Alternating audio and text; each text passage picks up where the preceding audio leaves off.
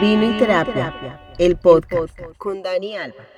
Hola a todos, bienvenidos nuevamente a este nuestro espacio. Espero que se encuentren muy bien y que tengan un muy buen martes. Hoy es 12 de septiembre y no sé si sabían, el 10 de septiembre anualmente se celebra el Día Mundial la Prevención del Suicidio. Esta celebración está organizada por la Asociación Internacional para la Prevención del Suicidio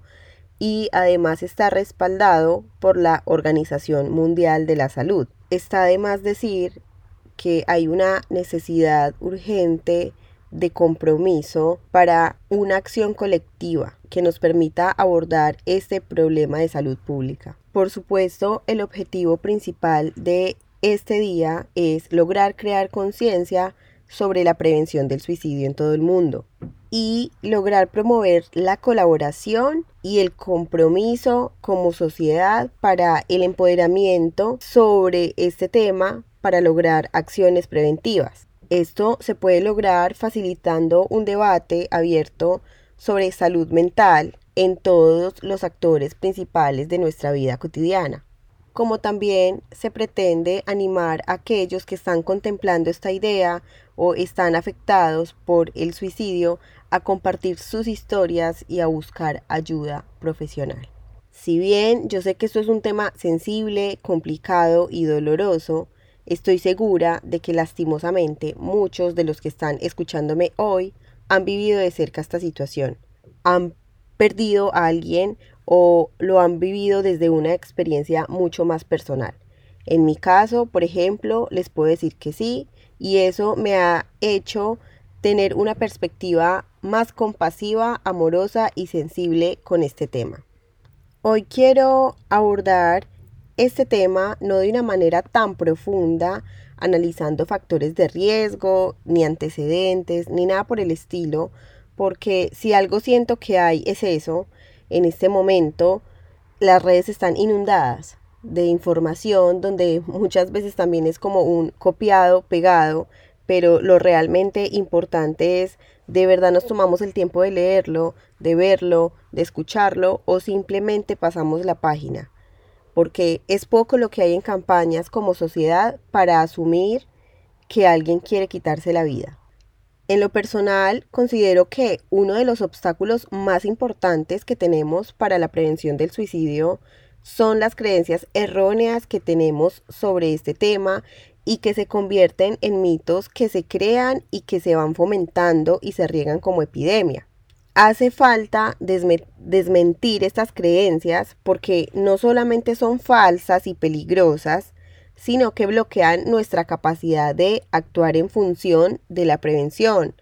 impidiendo que las personas que están necesitando ayuda la tengan y que podamos salvar vidas. Entonces, más que directrices, en este episodio quiero decir que todos somos parte del problema y que el suicidio nos mata a todos nos mata a todos, ¿por qué? Porque a veces somos indiferentes al dolor del otro, nos mata porque a pesar de las estadísticas seguimos mirando para el otro lado y hacemos del tema un mito sostenido en el tiempo,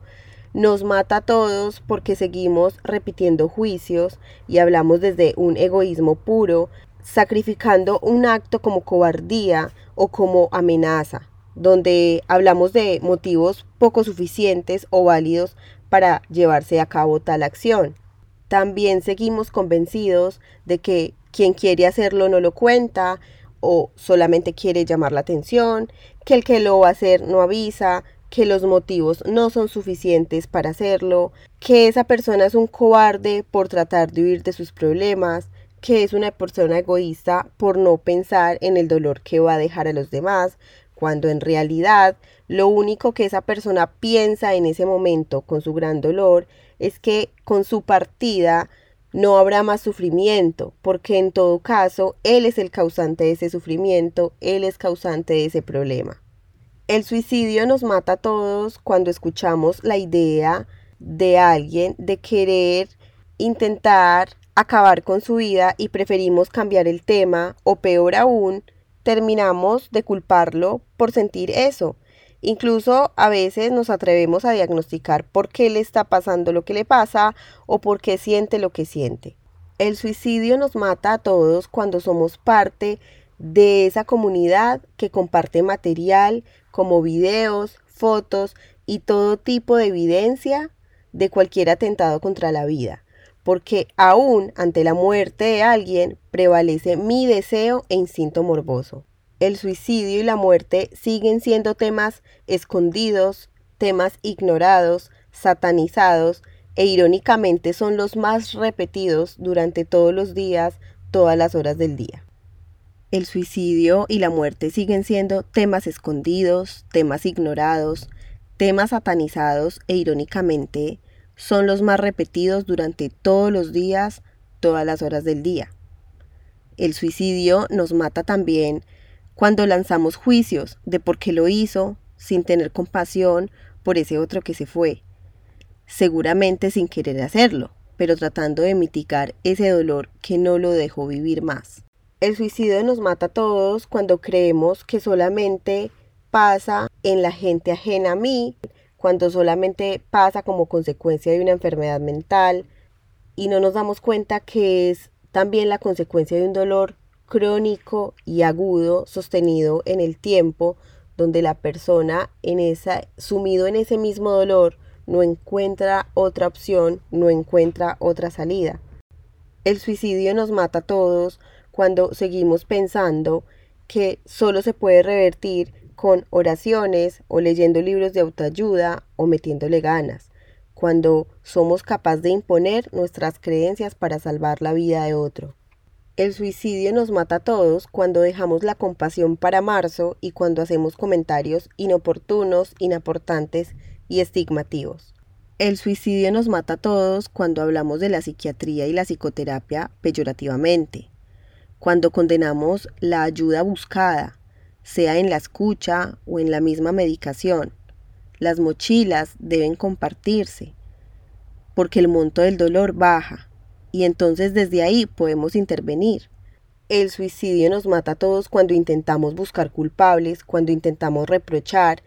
cuando comparamos dolores, validamos unos e invalidamos otros. Esto también pasa cuando siempre aparece una frase que me pone bandera roja y yo la pongo como bandera blanca. En pocas palabras, el suicidio nos mata a todos por desconocimiento total. Y cuando dejamos de aceptar que muchos de nosotros somos sobrevivientes de semejante terror. Tengamos presente, por favor, que el intento de suicidio o el suicidio en sí no es una decisión libre, es una decisión tomada bajo un dolor irresoluble e insoportable. Por eso, con este pequeño episodio y aprovechando que estamos en este mes de prevención, quiero decirles que hablar del suicidio no fomenta su ejecución ni da ideas, Hablar del suicidio no incorpora la idea, nos abre la mente al conocimiento, nos ayuda a aprender las alarmas, nos enseña a entender las señales y nos ayuda a escuchar no solo el corazón de quien está a punto de lanzarse al abismo, sino de aquellos que pueden interpelarlo. Por eso la contención es importante, inmiscuirnos es importante, comprender el problema es importante, analizar las posibles ayudas y soluciones es importante, no miremos para otro lado. Sí se puede prevenir, sí se puede ayudar, sí se puede escuchar, sí se puede guiar, pero para eso tenemos también que lograr incomodarnos, hacernos la pregunta, aprender a indagar, aprender a hacerle frente al problema, así nos cause dolor, temor, miedo, angustia e incomodidad. Para finalizar este pequeño episodio les digo, escuchen a ese amigo que necesita hablar, sepan acompañar el silencio, salgan a caminar con esa persona que siente la presión en el pecho y le falta el aire, abracen, quédense, pregunten, enfrenten el tema, a veces es mejor pecar de exagerado, entre comillas, que desentenderse y creer que el dolor del otro es un chiste. No se les olvide que hablar salva vidas, porque hablar me permite transitar el dolor. Sí podemos prevenir el suicidio y volvernos más sensible ante el dolor y la necesidad del otro. Les mando un abrazo gigante a todos. Nos vemos en un próximo episodio.